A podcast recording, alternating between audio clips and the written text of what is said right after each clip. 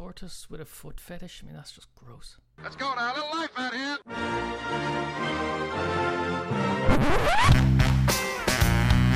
What the hell's going on out here?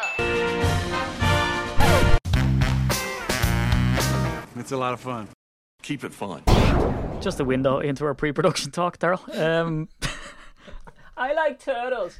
Um, so remember that guy, the zombie guy? Oh yeah. Do you know what annoys me most about that zombie footage? Do you know the one where like he goes, "Hey Jimmy" or whatever his name is, like, "What are you dressed as?" And he goes, "I like turtles," and she goes, "Oh, okay," and she moves away. Quite clearly, didn't have kids. Kids say that stuff all the time, and you go, "Oh, do Ah, you?" Oh, That's but you're actually quite dressed rational. You're going. I, I'm following your train of thought there, buddy. Yeah, you easily need to swing that around. He likes turtles. That's that's a relevant piece of information. If he's whatever age he was, four or five. You know what Um, really grinds my gears though? It's when people mistake turtles for tortoises and they Mm. just completely get it all wrong. Yeah. It's- How life impacting, right? yeah, it really is. It ruins my day. It's one, Ruins my day. it's one of those things where I just like, saved. I just saved the turtle today. I put it back in the water, and you're going. It's a tortoise. it's a tortoise. Even the You've tortoise is murdered. like, come on. yeah, come on, mate. Oh, come on, mate. Um, so look, there's uh, news aplenty out there, right? Actually, I have to address. Oh. We didn't get the podcast done last week because we were awash uh, with other stuff, and I was going to get on and do one, and then I did. That's a, probably, uh, honestly, about the fourth time in five years, maybe that we haven't delivered. You know, like the royal Uh, royal uh, post. You know, don't deliver. Uh, so yeah, it's once off. what? No, no, but here, look. We've missed nothing. Nothing. Do you know how many? I'm looking on PackersNews.com just on. for uh, for gigs. Right. Um, there's nine stories about Aaron Rodgers being on Jeopardy. So there's more stories about him being on Jeopardy than there is episodes of him on Jeopardy. Yes. Is that what we're saying? Yeah. Also, another Yeah. notable headline, and I believe this one is from Packers Wire. What will Packers do with 29th pick? Yeah, well, I mean, all of those predictions are going to be absolutely spot on, I would imagine. Yeah. Spot on. So But that's the thing, you know, these people, like, look, this is my personal preference. I do not speak on behalf of UK Packers, UK Packers HQ, and I say this. But your mock draft, I don't care. Like, I don't. I don't. Hey, lads, what do you. Don't care. It's all fantasy. You know what I mean? It's like, Yeah. it's so Oh, fantastical. I see you've got the gummy bears in there too. Great. Yeah, it's just uh, like any player that you because you know what it's like. So what- the first question I say to people is is okay. So you're assuming that every pick you've made for every other team then is correct, and they go, oh yeah, well there's a simulator. And they're like, oh yeah, cool. 'Cause- But I did a video there. Um, it's on our YouTube channel, youtube.com for slash UK Packers. And um, it just goes into like how successful the draft predictions are and absolutely abysmal. I am going to put the names into a hat and get the baby to pick them out, and then put that up. Yeah, but what, they, what you think of the baby's draft picks. they did that though, didn't they? They had Draft Cat or something, and they got the cat to like Cat. drink from Well, I'm surprised that the cat even bothered to do what it was told because cats they don't care about what you think. No, no, They're not interested in doing what you want. no. At Daryl J O'Brien on Twitter. What's the follower count? Are you keeping tab? Do you refresh it often, often, often? Yeah, and go back. And yeah. I mean, I think I'm, I was at 112 Mm. last count. See, people, we say it all the time. I think they've become desensitized. So what I would say is, is pause the podcast, go over to Daryl's Twitter account, give him a Yeah. follow. Who's relatively new here. All right. One thing I did see on the Twitter uh, universe was Lane Taylor has gone to Oh the yeah, Texans. Yeah. So, um, good dude. I very fond of him. Uh, the stuff he had to step in under hard circumstances. Um, you know, there wasn't an awful lot sort of expected of him. He delivered over and above. Got injured, lost his place, came back in again, gained his place, got injured, lost his place. I mean, it's just, it's a really grisly story. It reminds me of, you know, JC Tretter days um, of the injuries. He's in, he's out, he's a great player, goes on to be a great player. And I've no doubt, as long as he, um, and I don't mean this and like, oh, he's perpetually injured. Um, as long as he can stay healthy, um, he's going to be a fantastic player. The guy, his his stats were monster, you know, and it was just unfortunate for him. no, they've they've got a Um, good one. They've got a good one. Yeah, I mean, Uh, what do you call a what do you call a girl standing between two houses? go on. Elaine. what do you call a girl standing in the middle of a tennis court? What? Annette. Annette. I'm sure we can come up with another one. Um, no, I can't off the spot. No. We're good with wordplay, but come here. We were uh, Peter is busy ferreting away at the draft doc, which is a monster like it was last year. And again, I'll remind you, it's absolutely free. So, against the tagline of other drafts, where it's the only draft guide made by Packer fans for, for Packer fans, that's incorrect because uh, we do a draft guide here and we pump that stuff out for free. So, I'm going to do a bit of artwork for it, hopefully, um, and also, um, you know, write this very small minimal amount. Yeah, and, and just and just to, to say it um, for a public record, I wish I had something to do with it, but all I'm really going to be able to say is, well done, Pete. Yeah, That looks great. great job. And just see how many done. pages are in it and go, wow, it's a great Yeah. effort. Um, yeah, so we are not the college gurus. I'm not really into college football, but we have a fascinating podcast. I think I've spent the last number of days, week, uh, going through this guy's material. We're going to talk about who's seen it, and I, I hate phrasing like this because I think I think we're better than the narrative that just is spinned out all the time. But we're going to talk about a guy called Tony Mandarich, uh, which look an awful lot of listeners might know about. Um, so we're I don't know. if- a lot of them, or a lot of them may not have been born silly kids. So we're going to educate you today. It's a little bit of history. Would have got away with it if it wasn't for those pesky kids. Uh, a really weird line uh, to come out of Scooby Doo. Um, and if you find yourself as a grown man saying that about children, you need to take a hard look at yourself. But let's talk There's about an awful lot of very strange lines in Scooby Doo. Let's face it, they were baked all the time. It was the 70s. yeah, Scooby snacks. What up, Scooby? Come on, give us your uh, what's your best um, Shaggy impression? What, you mean the rapper? The Jamaican rapper? or- No, uh, it wasn't me. Uh, so go back to and what about the? Like I can't, I can't do, I can't do Shaggy. I can do Scooby. I don't know, Scoob. Yeah, but uh, do you know what? Do you, uh, do you know what the guy re- really hated? I don't think anyone liked him. Scrappy Doo. Did Scrappy anyone Doo, have any yeah. time for Scrappy? I don't think anyone had any time for him. Yeah, I don't think so. Upstart. Um, didn't like him. But yeah, I mean, Scooby, they're, yeah, as you said, just baked all the time. Um, and who liked Fred? Let's be honest. I mean, you know, anyway, Daphne liked Fred. too, bit too much. Bit too much. Bit too much. Daphne. Um, we're gonna talk- minx. Oh, as cartoons go. So we're going to talk about. Um, well, we started the show with some sort of turtle fetish, foot fetish bestiality. So I mean, it's just all downhill from here. Tony Mandarich, style, a pretty fascinating character. He says himself um, that he'll always be associated with steroids, um, with being a bust, and all of this type of stuff. But from what we've looked into about Tony Mandarich and what he subsequently came out in, you know, plenty of interviews and his book, and said he was battling an awful lot more than just the public image, than just the sort of, you know, the use of steroids and everything else.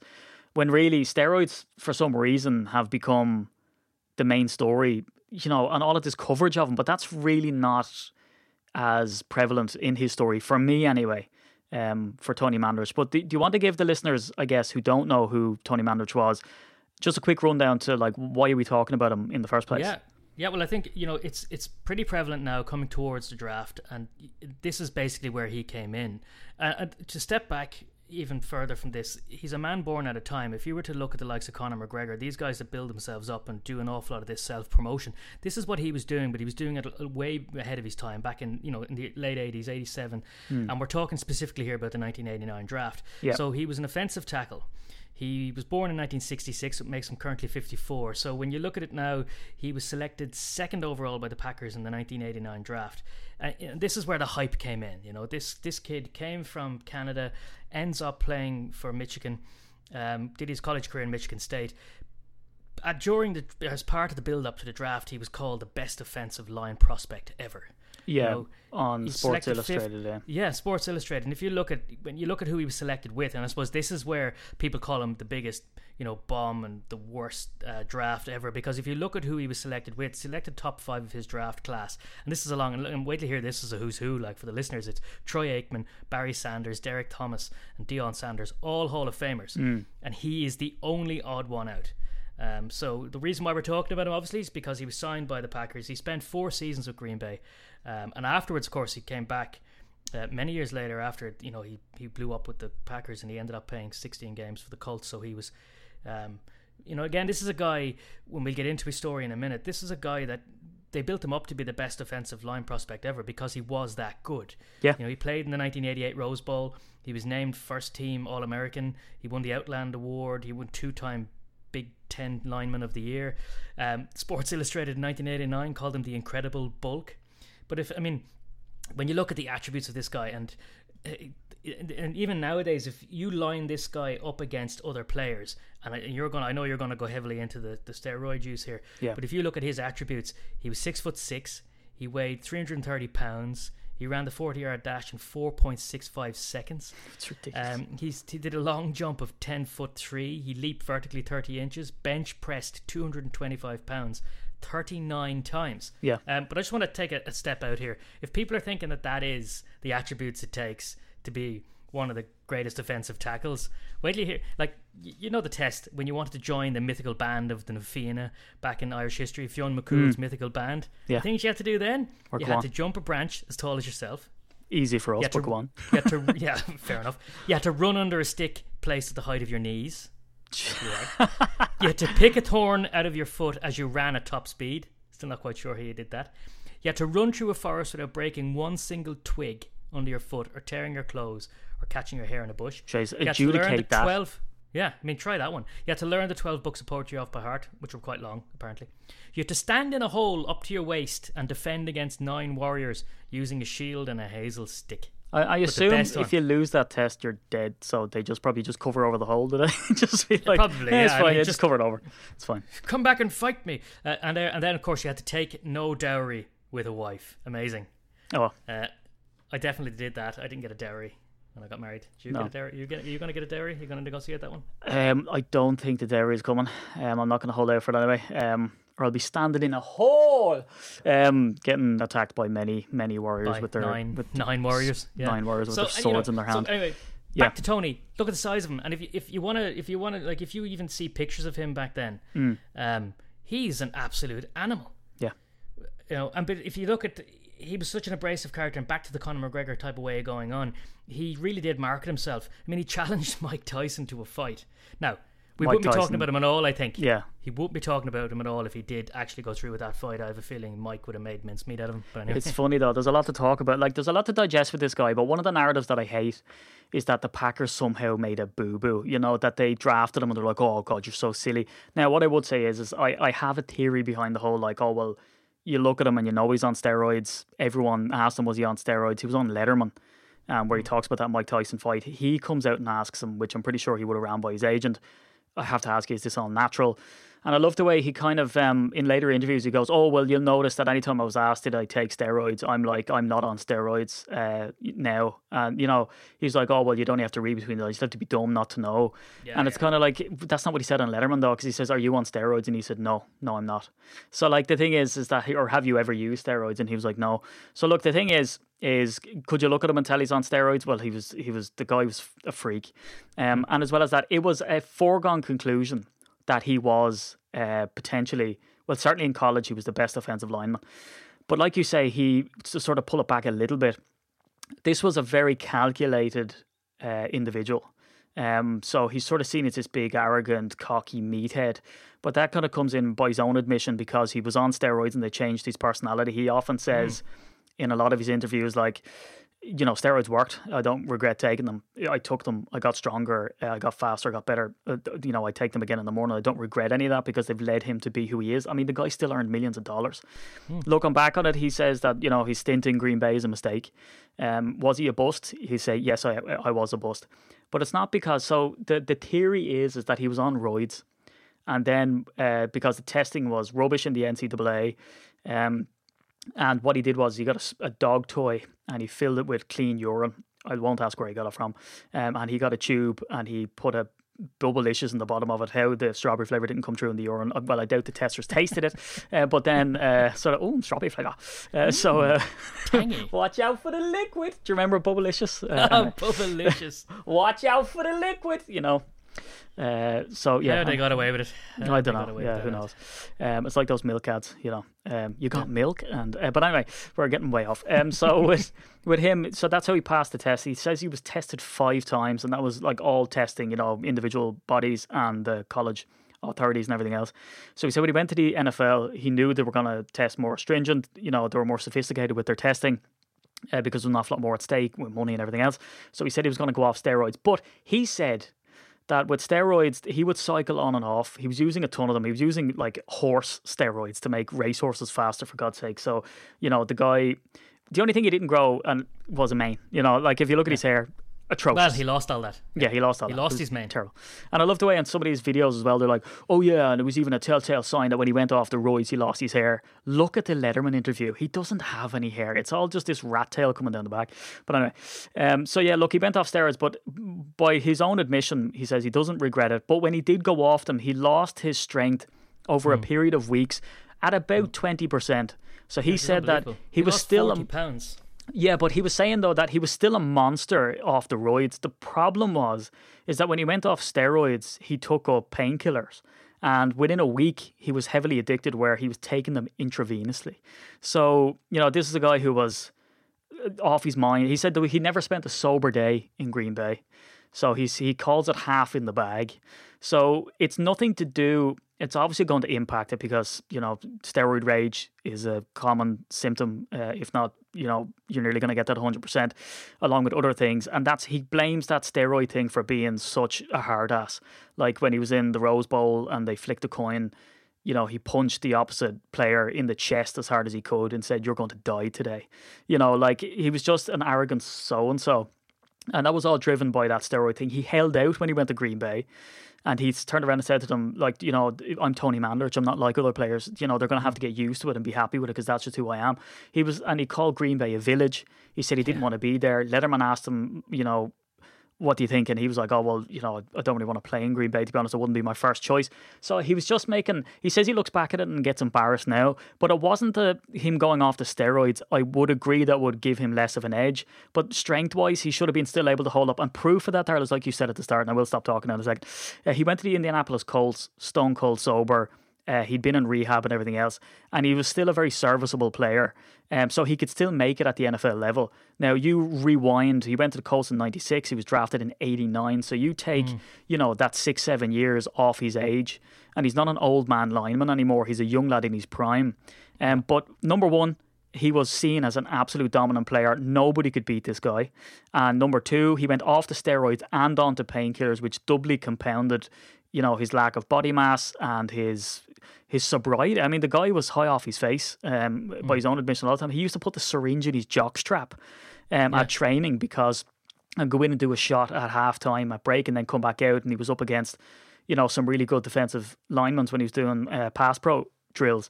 So it was a mixture of all of this is why he became a bust. It's not that he wasn't capable for the NFL he literally what he, what the Packers drafted was not what they ended up getting because off the roids on the painkillers on alcohol and he was just a pretty much of a mess of a human being at that stage Yeah, well, he's, you know, he's a fast. I, I, I entreat anyone who hasn't looked into this to look into it because just outside of sport alone, regardless of being an NFL fan, this is just a fascinating story. Yeah. and you've seen them, especially sports lore. You know, and I'm talking. You know, I'm talking Lance Armstrong here. And outside in our own line of work, I'm looking at Nick Leeson. I'm looking at these people that are basically two people. Uh, they're very split, very easy to split into this. They're the people that are they are, you know, when they were doing this, and then the people who came out the end. Um, if you look at say Tony Mandarich, he's fascinating in the sense of he had all this raw talent, and the reason why you can definitely see he had this talent is regardless of his college career. But I mean, he Nick Saban was the man that found this guy, and Nick Yeah. Saban is probably the most celebrated college coach of all time. Now he wasn't on the roids. m- f- Well, from what we understand, he wasn't really on the steroids when Nick found this guy and saw this, that this guy he's got all the talent in the world. So, and as you already said, when he got off the roids and he, he managed to come back out and being completely sober, he managed to play 16 games for the Colts.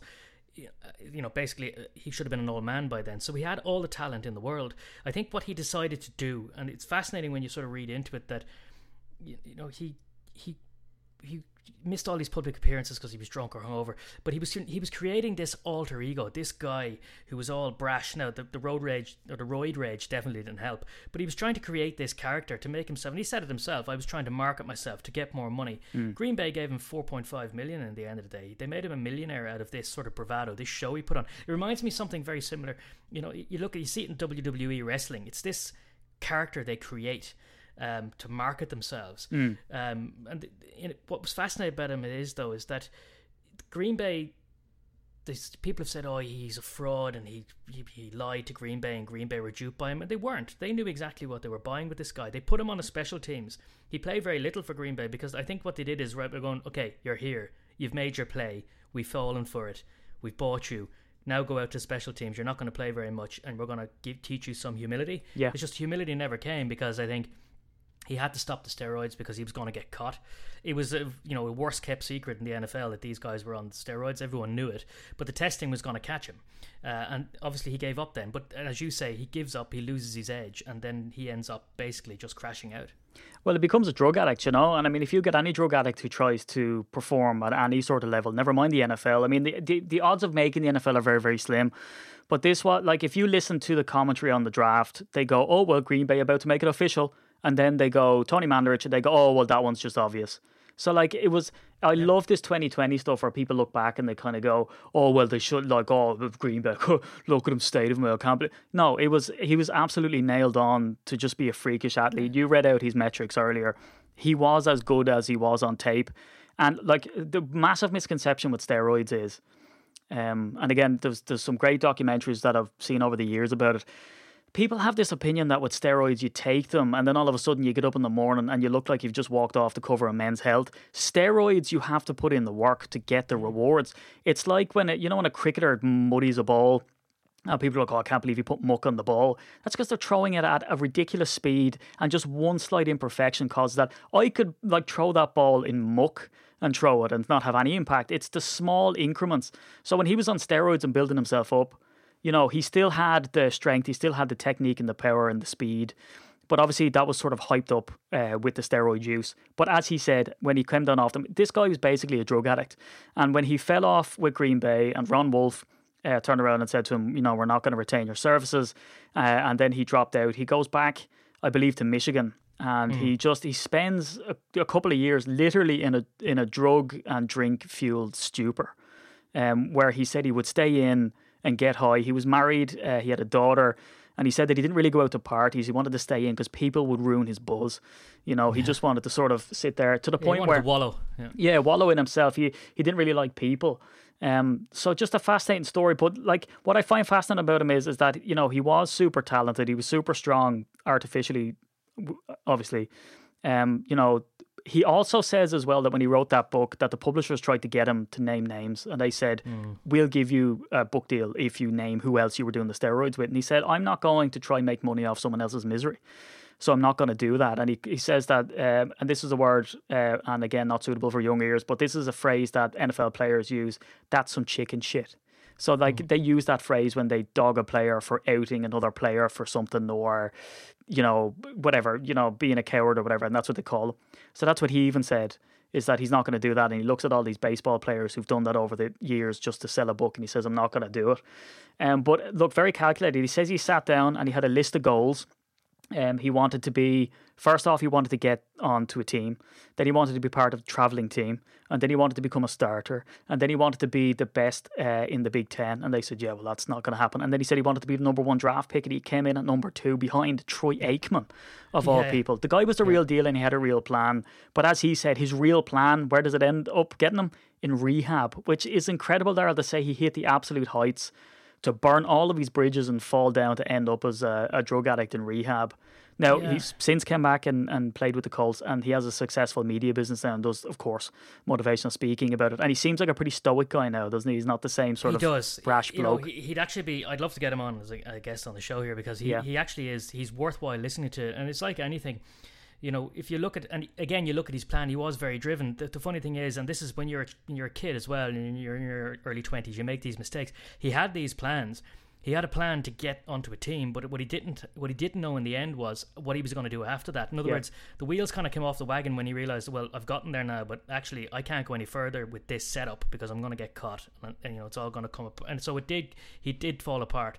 Um, you know, in, in a way, had he just stayed off steroids, would he have been a good player? Yeah, would he have, would he have, would he have reached the heights he he wanted? He probably he would have a decent career. He could have even made the Hall of Fame on his own. And it's very yeah. similar to what they say about Lance Armstrong. They were going well.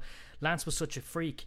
Um, he didn't need to take all the drugs. He probably would have won Grand Tours without them. But it's yeah. one of these things. It's obviously a personality trait, um, and it just it, it attracts people like that.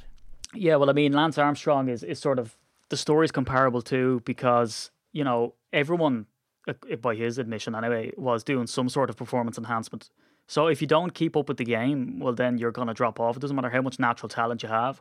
Apparently, the college game was rampant with steroid use. Um, and that's what the guys would do. They come off and they go to the pro game. So he's kind of leveling the playing field.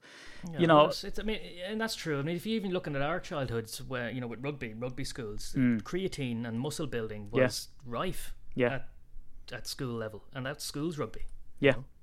Yeah, I mean, there's there's always some sort of level. I mean, look at the again, not to get too granular for people that aren't from Ireland, but if you look at the Dublin GA team, you know their training schedules, their nutrition schedules, um, it's it's next level. So you're competing with people on that level. But when it comes to the NFL, very few players actually make it. So it's incredible that you have this guy who was deemed rightly so as the best prospect on the offensive line ever. He comes out, uh, you know gets dubbed a bust and he says that that was fair. He says he let the Green Bay Packers down, he let the fans down, he let himself down, um, and he can only sort of apologise for that. But he feels like, you know, that he had that bit of humble pie. But that's why he says he doesn't regret it, Daryl, is because when he looks back, he says that it's kind of made him, and it sounds cheesy, but it made him the man that who he is now. And he doesn't regret the steroids because he said they worked. Um, and, you know, he's he's a millionaire and he's down doing a photography media business um, and living his life. But again, very stoic guy. Um, takes everything with kind of a pinch of salt, owns up to his mistakes, um, and you know it, he is an interesting listen. Uh, you know he's still very old school. I think if there's a there's an interview that he did with Theo Von, the comedian, and Theo Von's pretty off the wall and pretty un PC himself. Um, so yeah, he definitely sort of toes the, a very delicate line when he speaks. Um, but again, his story is far more complex. But something that's really stuck out for me and was really heinous into the into the addict uh, mindset was when his brother gets skin cancer. Um, and his brother, you know, went. That's he got his inspiration from his brother. He said he got his steroids as well. Like he started using that because of his brother. I think he was in his senior year in high school or something. He started to take a look at it, and he used to work out in the gym with his older brother. And he said that you know what his family did to him and all that would be akin to child abuse now, like smacking him around the place and all that kind of thing. Uh, but he says he was, you know, liking that bit of tou- tough love. But his brother ends up uh, getting drafted in the first round up in Canada, doesn't make the NFL. Unfortunately, gets skin cancer, and uh, Tony's turfed out of the Packers at the end of his contract. And about a month later, then his brother dies. But he said he was so deep onto drug addiction and painkillers that when his brother was on his hospital bed uh, on morphine because he was dying of late stage cancer, is that the only thing Tony could think was, is oh, how lucky is he? He gets unlimited morphine Yeah. yeah. you know and it's to, to admit that is just and put that on record is unbelievable but i guess Daryl like you were saying in pre-prod in his book he did go on the addiction program. He pulled himself up by the uh, neck and sort of out of the gutter and sort of says i'm going to get out of this. He said he was absolutely sick of dealing with himself and his bs and he decides to pull out of it. Now there's a, i see some stuff out there that says it was his family that dragged him out of it but by his admission he just literally got tired of himself and just said, I'm going Yeah. to pull myself up. But his book reads very as a kind of a 12 step program kind of thing, doesn't yeah. it? Pious. Yeah, it really does. And it's one of those things of, and in fact, if anyone's interested, I think the best way to get to find out about Tony and to do it kind of backwards is read about what what what his career is like. Read about what he did, then actually go online and look at some interviews of him talking now. Because I think if if you read too much, if you find out too much about him at the time, you don't get such a shock. What you do is listen to interviews with him now, and you realize, oh my god, he's he sounds like a really cool guy. He sounds Yeah. like he- he's very interesting. Then go back and, and really focus in. Maybe read his book. It's called My Dirty Little Secret: Steroids, Alcohol, and God. It's from about 2009. And then there's a good ESPN show, and it was one of the E60 series um, on him as well. It's worth a watch. But it's one of those things of almost look at him now and then go backwards because if you if you read too much about what he's like, I mean, you know, he comes across in missing public appearances because he was drunk and over. He was basically a rock star without the instrument, is what he comes across as. Yeah. But it's such a caricature that it's really hard to believe it. When you look at him now talking, it's hard to believe. Um, you know, like if anyone's seen that recent show on Lance Armstrong and ESPN, Lance hasn't changed. He says he has, but you can still. He's the same guy. He's the same guy as he was back then, and he hasn't learned anything. Yeah. i- In my book, he would go and do all. He'd do everything he did. He'd do it all again. I don't think Tony would. As he said, I still do the steroids. They worked for me. But as you said, that wasn't a lack of effort. In the same way as Lance Armstrong, it was wasn't a lack of effort with these guys. They just wanted that one percent. They wanted the two percent. That's what they wanted. They wanted the edge, the thing that was going to make them better than everyone else. Yeah, and I mean, look, what he said was he cycled on and off the steroids, and they'd make him twenty percent stronger every time, to the point that he was absolutely bulletproof. Um, so had he gone off them, yes, he would have lost mass.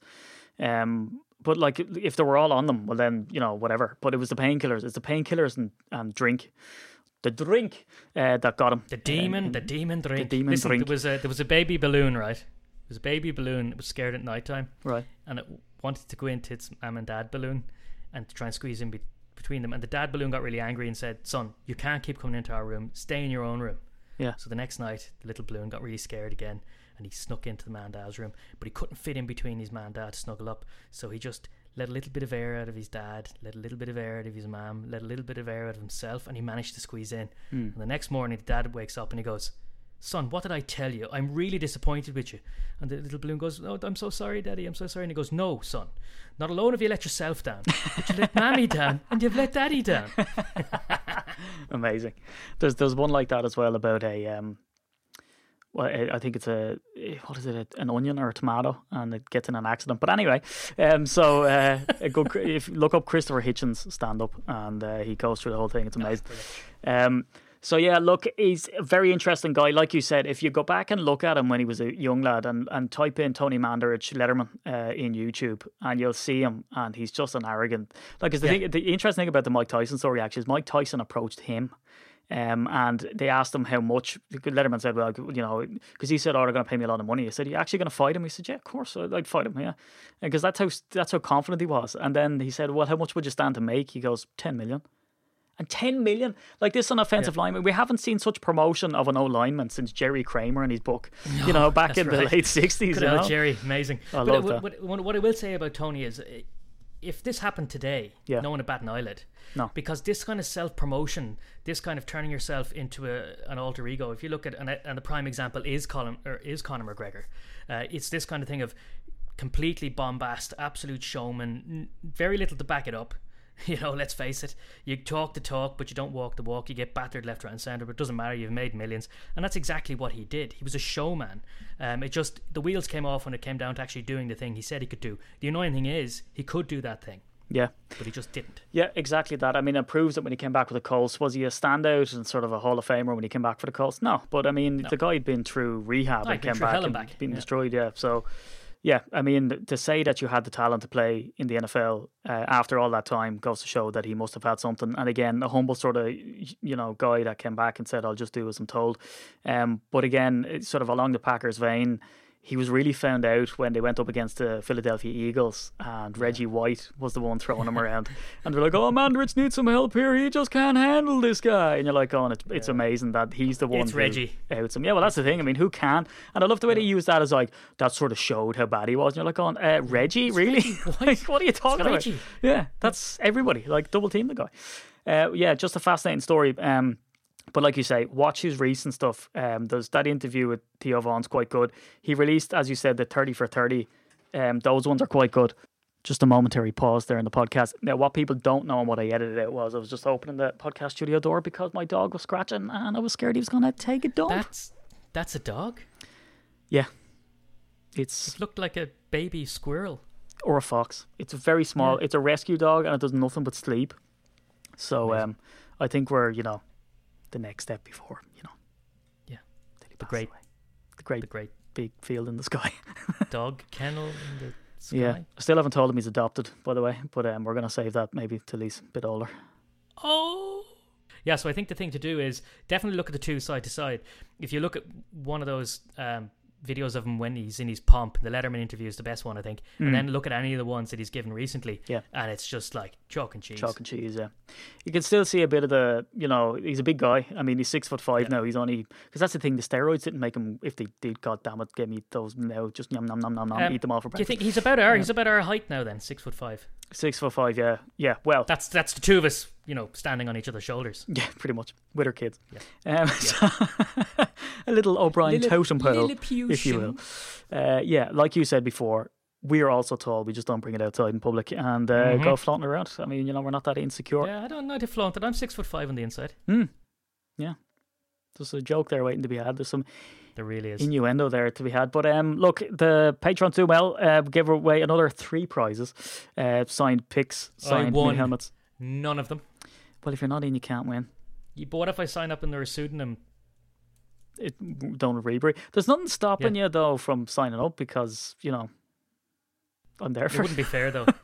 I know Yeah. that I'm there for. You're a paying member. It's fine. um, so no one can crib and moan. And I and you know what? The draws are done li- live. Um, you know, so I mean, there's no. Well, the good news is Absolutely. I'll be back on Hibernian soil in a matter of weeks. Yeah. So I think we can definitely do a few of these together. a few video ones too, because we'll be in the same exactly. place. Because I hate those ones, you know, where people are doing them and they're just look. You're looking up their nostrils and they're like, "Sure, tell me where," you know, just like, come, come, Yeah. just No, no, we can be in the same room. It'll be amazing. It'll be Yeah. awesome. And th- that's the first time people will actually believe we're two separate people. I still don't think people are going to believe we're two separate people. no, it's gonna be like that Goran Ivanisevic, you know, where they like cloned them for the Wimbledon Do you interview. remember Goran Ivanisevic? He was amazing. Incredible. God, that Wimbledon, but that Wimbledon is still one of my favorite Wimbledons of Mm. all time. Yeah, I can't say I'm a big fan of Wimbledon, but um, that was definitely one of my faves. When we're earlier, the- What? ah, you know that sort of stuff. Like that's you know, What? what? No, hold You're on. not a fan of Wimbledon? What's No, wrong with you? if you? you're in the sitting room and your mum's I didn't know anything about this. I didn't know you weren't a fan of Wimbledon. and your mom's making the dinner. Go on, Tim. Do you remember that? I missed that. Yeah, my problem is that when I go, and eventually it's one of my it's one of my goals in life to end up in centre court for any match. I don't care. I want to be in Hmm. centre court, and all I'm going to do is shout, "Come on, team!" But you can only do that If someone does it, some, no, but someone does it every year. Someone always shouts out, Do they? "Come on, team!" Yeah, every year, Amazing. and it always gets a chuckle. So I want to be there to be that smart arse you that gets you want to get that chuckle. Because you remember the, the mound outside when you're you're with the plebs, you know, the hmm. great unwashed, and you're not allowed into centre court. you know, Henman Hill. like most of us. Yeah, so it used to be Henman Hill, and then it was Murray Mound. Jesus. I mean, come on, what's going to be next? I don't know. There's Come definitely. on, come on, mate. Come on, mate. Come on, mate. Um, so that's it for the podcast. Patreon.com forward slash UK Packers, YouTube.com forward slash UK Packers, Facebook.com, you guessed it, UK Packers, Twitter.com forward slash UK Packers, and you can find me on Instagram at the Paddy Packer. Oh God, it's like it's so racist. It's just so racist. going to report myself. And of course, Daryl J. O'Brien. Uh, it's an added plus if you speak Russian. It, it's like one of those ads, you know what I mean? No, It's like you actually, come you know what? No, no, Go it's on. actually it's almost a requirement now. Yeah. It's almost I mean, my followers are talking to each other through me now. It's basically I'm just basically a chat room Yeah. Just a shell. Russian bots. Yeah. I think you're going to get caught up in that somehow, I think. I think they're going to come after you a little bit and sort of go, you facilitated, you know, like funding terrorism, although you kind of, Yeah, no, it's just going to be Novichok. We've been through this. Hmm. they're coming. Through this. They're coming. So anyway, that's the Diddy NFL, just what Mama named me on Twitter as well. And until next week, when we have some stellar draft coverage, it's goodbye for this week.